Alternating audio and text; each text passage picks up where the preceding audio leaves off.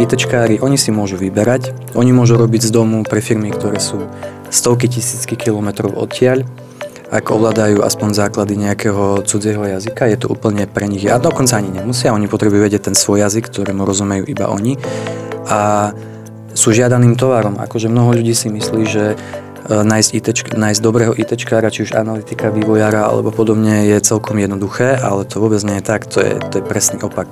Oni sú v podstate, aby som to povedal tak, že na plné ústa v lepšej vyjednávacej pozícii momentálne ako firmy. Vítajte pri počúvaní DTEC podcastu, pri ktorom vás dnes vítajú Marek Bezák a Martin Kóňa. Dnešným našim hostom bude Vladislav Sochanič, ktorý je HR manažerom spoločnosti DTEC a dnes sa budeme rozprávať práve o tejto oblasti, ktorá je možno v IT spoločnostiach jemne prehliadaná, každý vidí iba programátorov, ľudí s veľkými okuliarmi, ale on je zodpovedný práve za to, aby v tieto spoločnosti mali pestré zloženie zamestnancov, aby tí zamestnanci robili maximum pre nás, lebo nakoniec sme užívateľia ich služieb a softvéru práve my. Vlado, vítaj medzi nami. Je to tak, ako som povedal? Trošku to bolo celkom milé od teba, že trošku prehľadané. to bolo tak nadnesenie, jemne povedané. Ale je to v podstate tak, ako si povedal. Ditek, Ditek podcast. Vlado, ešte raz vítaj medzi nami. Povedz nám prosím ťa, ako si sa ty dostal do IT spoločnosti ako človek, ktorý z IT mal najbližšie možno s počítačovými hrami? ja možno rovno tú otázku doplním, Vlado. Skús nám povedať, aká bola tvoja taká tá životná cesta, nech ťa poslucháči trošku spoznajú. Ahojte, na začiatok. Tak začnem teda tým, že ako som sa teda dostal vôbec k HR a potom premostím, že Môže ako byť. IT. OK. Tak HR som sa dostal tak, že som pôvodne chcel byť e, kňazom a potom ginekologom a potom, uh, potom právnikom a nakoniec som sa stal manažérom so špecializáciou v HR a psychológii. A ono to v podstate bolo tak, že ono je to celkom také zvláštne, lebo ľudia, čo ma poznajú, vedia, že ja som neznášal matematiku na strednej škole, vlastne ani doteraz ju neznášam a teraz mám uh, doktorát z ekonómie.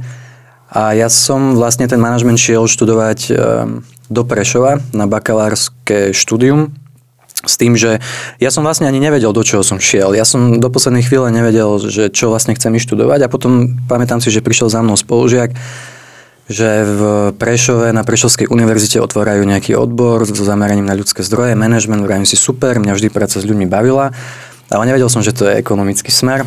Zistil som to hneď, ako mi dali rozvrh po zapise a keď som tam uvidel matematiku a štatistiku, tak e, som myslel, že sa rozplačem v danej chvíli. Ale nakoniec ma to nejako chytilo. Potom som šiel študovať inžiniera e, do Bratislavy. E, tam som mal rovnako špecializáciu HR a ja som vlastne neplánoval ísť študovať ešte potom to doktoránske štúdium. Mal som ísť pôvodne učiť na univerzitu do zahraničia, ale ako to v živote býva, našiel som si vtedy priateľku a vtedy sa mi nejako zmenili veci a ja si doteraz pamätám, mne strašne vadilo a teraz dúfam, že nikoho z mojich spolužiakov alebo učiteľov neurazím, keď ma budú počúvať, ale oni to všeobecne vedeli.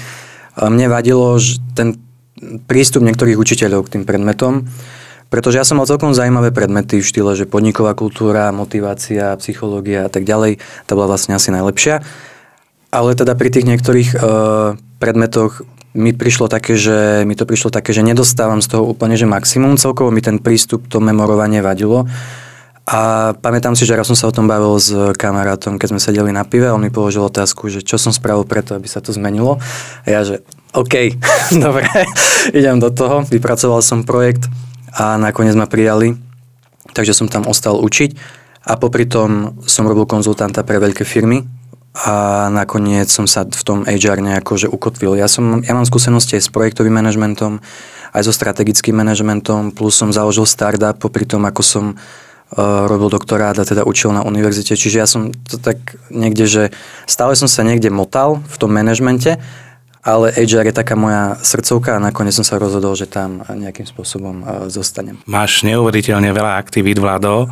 Možno by sme si mali povedať, čo vlastne je HR alebo Human Resources Mnohí ľudia si potom predstavujú tú tietu mzdárku, ku ktorej raz za mesiac ideme si pre výplatnú pásku a pre gastráče. Tak skús možno vysvetliť ľudskou rečou, čo vlastne HR znamená, čo, čo HR obnáša. Tak aby som to úplne najjednoduchšie vysvetlil, HR je v podstate riadenie ľudských zdrojov, teda pod tými ľudskými zdrojmi chápeme všetkých tých ľudí, ktorí vytvárajú tú hodnotu tej firmy a podstate ide o nejakú koordináciu, organizovanie, plánovanie, hodnotenie, motiváciu tých zamestnancov či riešenie konfliktov. Je to v podstate samostatná jednotka manažmentu, ako keď máš projektový manažment alebo finančný manažment, tak máš v podstate HR management. A z môjho pohľadu samozrejme, že ja si budem stať, e, alebo budem stať za svojím, e, svojím backgroundom. Ja som sa na HR špecializoval aj kvôli tomu, lebo z môjho pohľadu je práca s ľuďmi najťažšia práca na svete a ja som v tomto tak trošku samovrah a zároveň tým, že ja mám e, špecializáciu aj na tú emočnú a sociálnu psychológiu, e, mnoho firiem, ja to aj tak vnímam, moja špecializácia je celkom um, netradičná na, na slovenské pomery, by som povedal, a už len to, že som muž a, a pohybujem sa v tejto oblasti je takisto netradičné. A ja som to aj nejak vycítil, že je tu nejaký dopyt po tomto, tak som si povedal, že why not, a veľmi mi to pomáha. Takže platia v HR nejaké rodové stereotypy, povedzme ako v, naopak e, v segmente IT skôr čakáme mužov ako ženy, tak HRisti e, e, alebo manažéri pre ľudské zdroje po slovensky sú väčšinou ženy? Je to tak. Ja s tým úplne nesúhlasím, ale ono to asi aj má nejakú svoju logiku z toho dôvodu, že pri tej práci s ľuďmi sa očakáva nejaká empatia, nejaké možno tá práca s citmi toho človeka a tak ďalej a je všeobecne, ale to je fakt, toto nie je stereotyp, že ženy sú v tomto asi lepšie. Áno, ako chlap to môžem potvrdiť. Áno, a asi kvôli tomuto je to zastúpenie žien v tom HR uh, oveľa väčšie než mužov. Naozaj, ak už sa muž nachádza v HR, väčšinou je to na úrovni nejakého um, vysokého manažéra alebo riaditeľa, ktorý skôr plní tú manažerskú funkciu a potom ešte som sa stretol s tým, že to boli nejakí náborári a podobne. Čo podľa teba robí dobrého HR manažéra, alebo čo je na tej práci HR manažéra tou najväčšou výzvou, čo je tam najťažšie, čo oddeluje tých dobrých od tých zlých HR manažérov podľa teba? No ja začnem asi tým, že čo je najťažšie na tom, na tom HR. Uh, HR je strašne nevďačná pozícia vo všetkých firmách. Je to kvôli tomu, že oni väčšinou tvoria akési, aj keď sú na, možno niekde na, v tej hierarchii na úrovni vedenia, stále je to nejaké pojitko medzi zamestnancami a tým úplne, že najvyšším vedením. Ja to stále hovorím, že HR je také, že hlas ľudu niekde tam hore. A je to nevďačné, je to nevďačné aj kvôli tomu, lebo HR narába s pomerne citlivými informáciami. Napríklad ja v Diteku tým, že mám špecializáciu, akú mám, tak ja som e, prišiel vlastne s tým, že tým ľuďom ponúkam aj nejaké konzultácie osobnostné, psychologické a tak ďalej.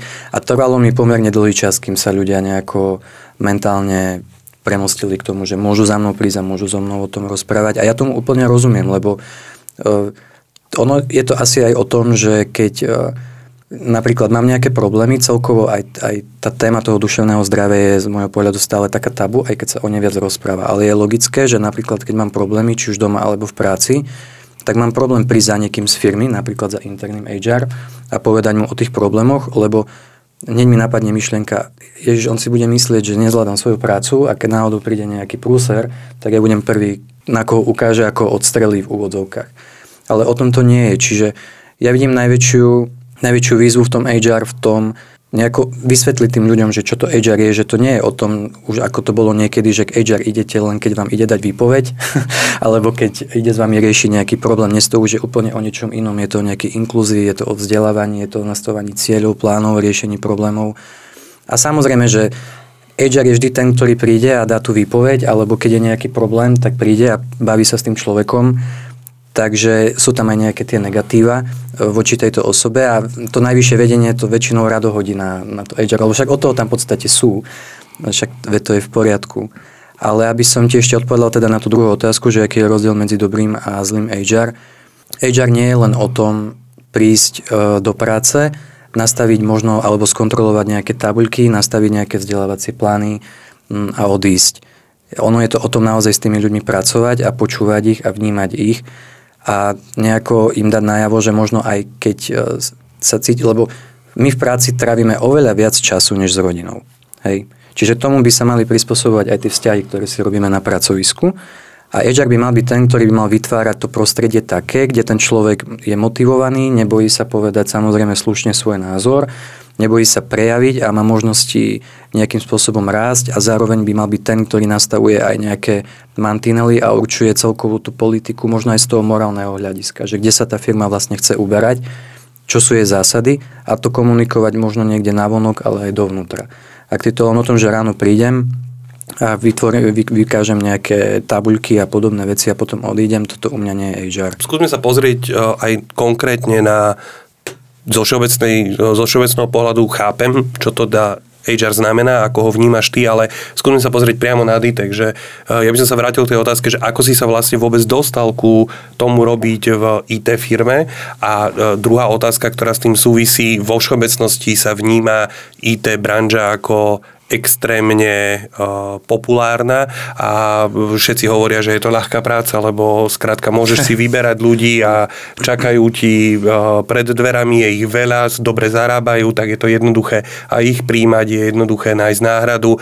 Naopak je to tak, alebo, alebo naopak je to veľký problém práve preto, lebo tí zamestnanci si môžu vyberať. Mm, je to veľký problém. Ale teda začnem tou otázkou, že ako som sa teda dostal k tomu IT, je pravda, že ja som nikdy nemal k IT nejako extra blízko a vždy ma to štvalo. Ja som si hovoril, že bože, že mohol som ísť aj to IT, niečo s hrami, ja som dosť veľký gamer, takže mňa to vždy zaujímalo, ale popri, popri tom, ako som učil na univerzite, tak ja som vlastne už robil toho konzultanta pre veľké firmy, aj ITčkárske, aj tie najväčšie, ktoré sú na Slovensku. V tom zmysle, že keď napríklad potrebovali nastaviť nejaké hodnotenie alebo motivačné programy, alebo vytvoriť nejaké oddelenie, alebo školy tých manažerov, tak som prišiel a som s nimi pracoval. Dostal som sa teda aj do nejakého IT prostredia a keď som skončil, keď som skončil na univerzite, tak ma oslovila jedna personálna agentúra, aby som im pomohol rozbehnúť jednu divíziu, ktorá mala byť zameraná na headhunting bielých golierov, to sú to tie vysoko špecializované alebo manažerské pozície a bolo tam aj IT. To sa mi podarilo a v tom čase som chcel sa začať ešte nejaký čas, teda chcel som pokračovať v tom, že sa budem venovať iba svojmu startupu, ktorý, ktorým ešte vtedy, v ktorom som vtedy ešte figuroval. A mňa vtedy vlastne oslovili s tým, že je to takáto spoločnosť. Ja som o Diteku predtým v živote nepočul mňa vlastne oslovili, že hľadajú nejakého takéhoto človeka. Oni mi na rovinu povedali, že ich zaujalo tam tá moja špecializácia, o ktorej som hovoril. No ja som si povedal, že OK, že prečo nie? Tak som prišiel na pohovor, tie pohovory trvali niekoľko mesiacov, stretol som sa takmer s každým z vedenia a dôvod, prečo som to prijal, je ten, že som zistil, že Ditek nemá HR. A mne to prišlo úplne že fascinujúce. Ja som si povedal, že čože, že to je neveriteľné, že ako potom fungujete, keď ste taká veľká firma. Mne to proste prišlo úplne crazy a ja som si povedal, že OK. Ja som asi samovrah v tomto. A ja som to bral ako osobnú výzvu a povedal som si, že fajn, že, že idem do toho. Plus samozrejme na tých rozhovoroch s vedením padli z mojej strany otázky, že ako si vlastne oni predstavujú firmu, že kam by mala smerovať, čo od nej očakávajú v budúcnosti. V tomto sme sa zladili, našiel som prienik, sadol som si s tými ľuďmi po ľudskej stránke, tak som si povedal, že prečo nie. A čo sa týka tej druhej tvojej otázky, že ako to momentálne vyzerá s tým trhom práce, je to, na, je to v podstate ťažšie. Je to kvôli tomu, lebo tá ponuka a dopyt na trhu práce, tá krivka ponuka a dopytu na trhu práce funguje ináč ako klasická ponuka a dopyt. Oni sú vlastne obratené. A na trhu práce to veľmi cítiť v tom zmysle, že dnes je mm, oveľa, oveľa viac e, ponúk, než je dopyt. Tí ITčkári, oni si môžu vyberať, oni môžu robiť z domu pre firmy, ktoré sú stovky tisícky kilometrov odtiaľ, ak ovládajú aspoň základy nejakého cudzieho jazyka, je to úplne pre nich, a dokonca ani nemusia, oni potrebujú vedieť ten svoj jazyk, ktorému rozumejú iba oni a sú žiadaným tovarom. Akože mnoho ľudí si myslí, že nájsť, ITč, nájsť dobrého ITčkára, či už analytika, vývojára alebo podobne je celkom jednoduché, ale to vôbec nie je tak, to je, to je presný opak. Oni sú v podstate, aby som to povedal tak, že na plné ústa v lepšej vyjednávacej pozícii momentálne ako firmy.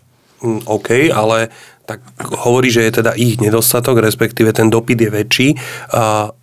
Nemotivuje to potom ľudí, aby bol väčší záujem povedzme o štúdium v IT a s tým možno sprievodná otázka.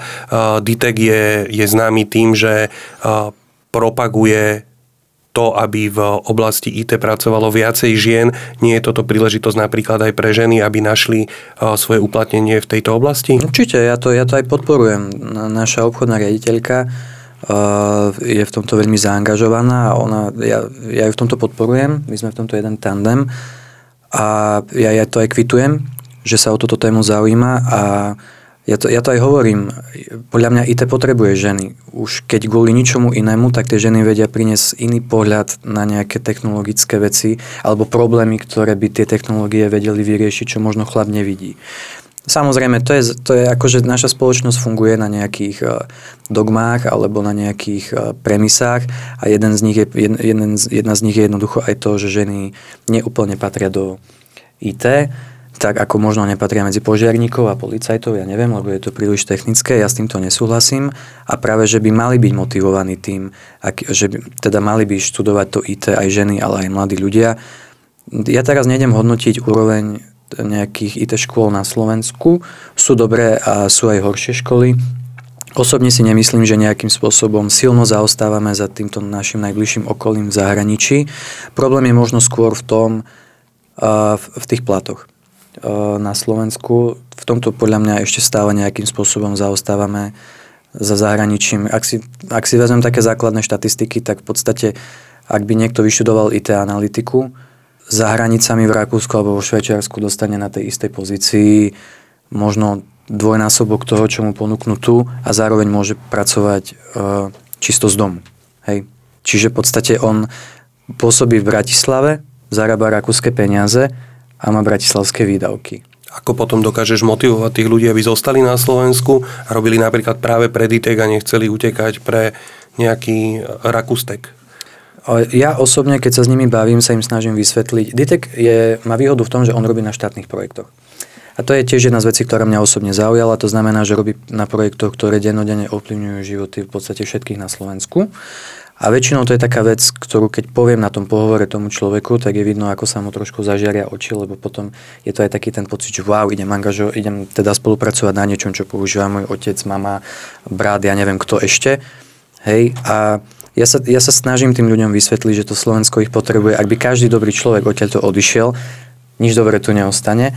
A ja to aj vnímam, že tá, tie firmy si to uvedomujú, že ten trh sa mení, nastupuje nová generácia ľudí, ktorá bude mať iné požiadavky na nejaké pracovné podmienky alebo na to, ako pracovať, aj plat a aj na plat a oni sa tomu budú musieť prispôsobovať. U niektorých to ide ťažšie, u niektorých to ide ľahšie ale tie veci sa menia a ja verím tomu, že ten IT trh bude pomaly dobiehať aj tie vedľajšie krajiny. Ono, ja som síce povedal, že zaostávame, ale to nie, nie je to katastrofa. Hej, nie je to zlé. Ale teda stále vnímaš ako problém nedostatok e, pracovnej sily na trhu. Jednoznačne. Možno aj z pohľadu nejakých e, pracovných pozícií, ktoré potrebujete obsadiť a tak ďalej. Ako, ako tento problém, ktorý teda je asi na celom trhu, ako to riešite vy konkrétne v DTEKu? Máte nejaké špeciálne riešenia, špeciálne recepty? Mm, dobrý PR. dobrý PR a ja som vlastne po svojom nástupe sa snažil presadiť to, aby, aby sme ako firma viac komunikovali na sociálnych sieťach, hlavne na LinkedIne, čož sa mi čo teraz ukazuje, že malo zmysel, pretože tí mladí ľudia to reálne uh, sledujú. A potom je to o kultúre. Uh, Ditek uh, je silno konzervatívna firma. Bolo to cítiť, keď som nastúpil, ale ja stále tvrdím, že má potenciál byť aj progresívnou firmou. Ale ako, ako vraví naša obchodná riaditeľka, ona mi raz povedala, že nemôžem otočiť, uh, ako to ona povedala, obrovskú loď alebo korab, alebo ako to ona nazvala, na, na, jeden, na jeden ťah Čiže ja si to stále pripomeniem, keď náhodou ma chytí taká tá úvodzovká nervozita z toho, že veci idú trošku pomalšie. Ja som dosť netrpezlivý, čo si už asi aj mnoho ľudí v Diteku všimlo. Ale potom je to aj o tej kultúre. Je to o tom, akým spôsobom nastavíte to fungovanie, čo tým ľuďom dáte, čo im prinesiete, ako ich budete socializovať.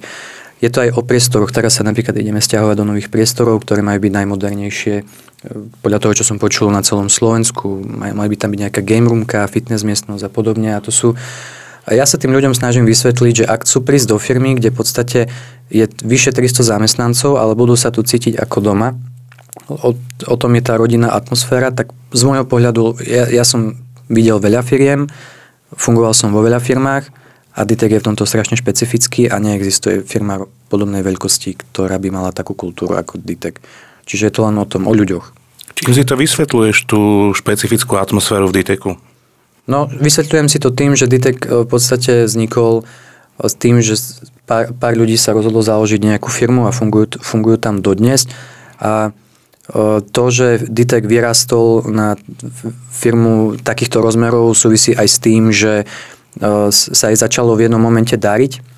Začali pribúdať nejaké projekty, tak to proste exponenciálne niekde vybuchlo, vyrastlo a nestihla sa aklimatizovať v podstate to niekde, tá mentalita toho, že sme rodinná firma, ja sa na tom akože vždy pousmejem, lebo no, Ditek sa už nemôže podľa poučiek klasifikovať ako rodinná firma, to v žiadnom prípade, ale tá nejaká mentalita a možno aj nejaká nostalgia za tým, že sme rodinná firma tam ostala, ono to prináša aj negatíva, aj pozitíva. Ja sa snažím fokusovať hlavne na tie pozitíva, ale je to stále niečo, čo tým ľuďom naozaj reálne vieš ponúknuť. A keď tam máš ľudí, ktorí pôsobia Diteku 10-15 rokov, tak tam jednoducho budeš cítiť tú rodinnú atmosféru. Je to, v tom, je to o tej fluktuácii, ktorá je v podstate takmer žiadna. Hosťom dnešného DITEK podcastu bol Vladislav Sochanič, HR manažer spoločnosti DITEK. Vlado, veľmi pekne ďakujeme, že si si našiel na nás čas a tešíme sa, že v ďalších dieloch podcastu nám prinesieš aj svojich hostí a budete sa viacej rozprávať o témach ako je HR v IT spoločnostiach. Ďakujem pekne. Ďakujeme.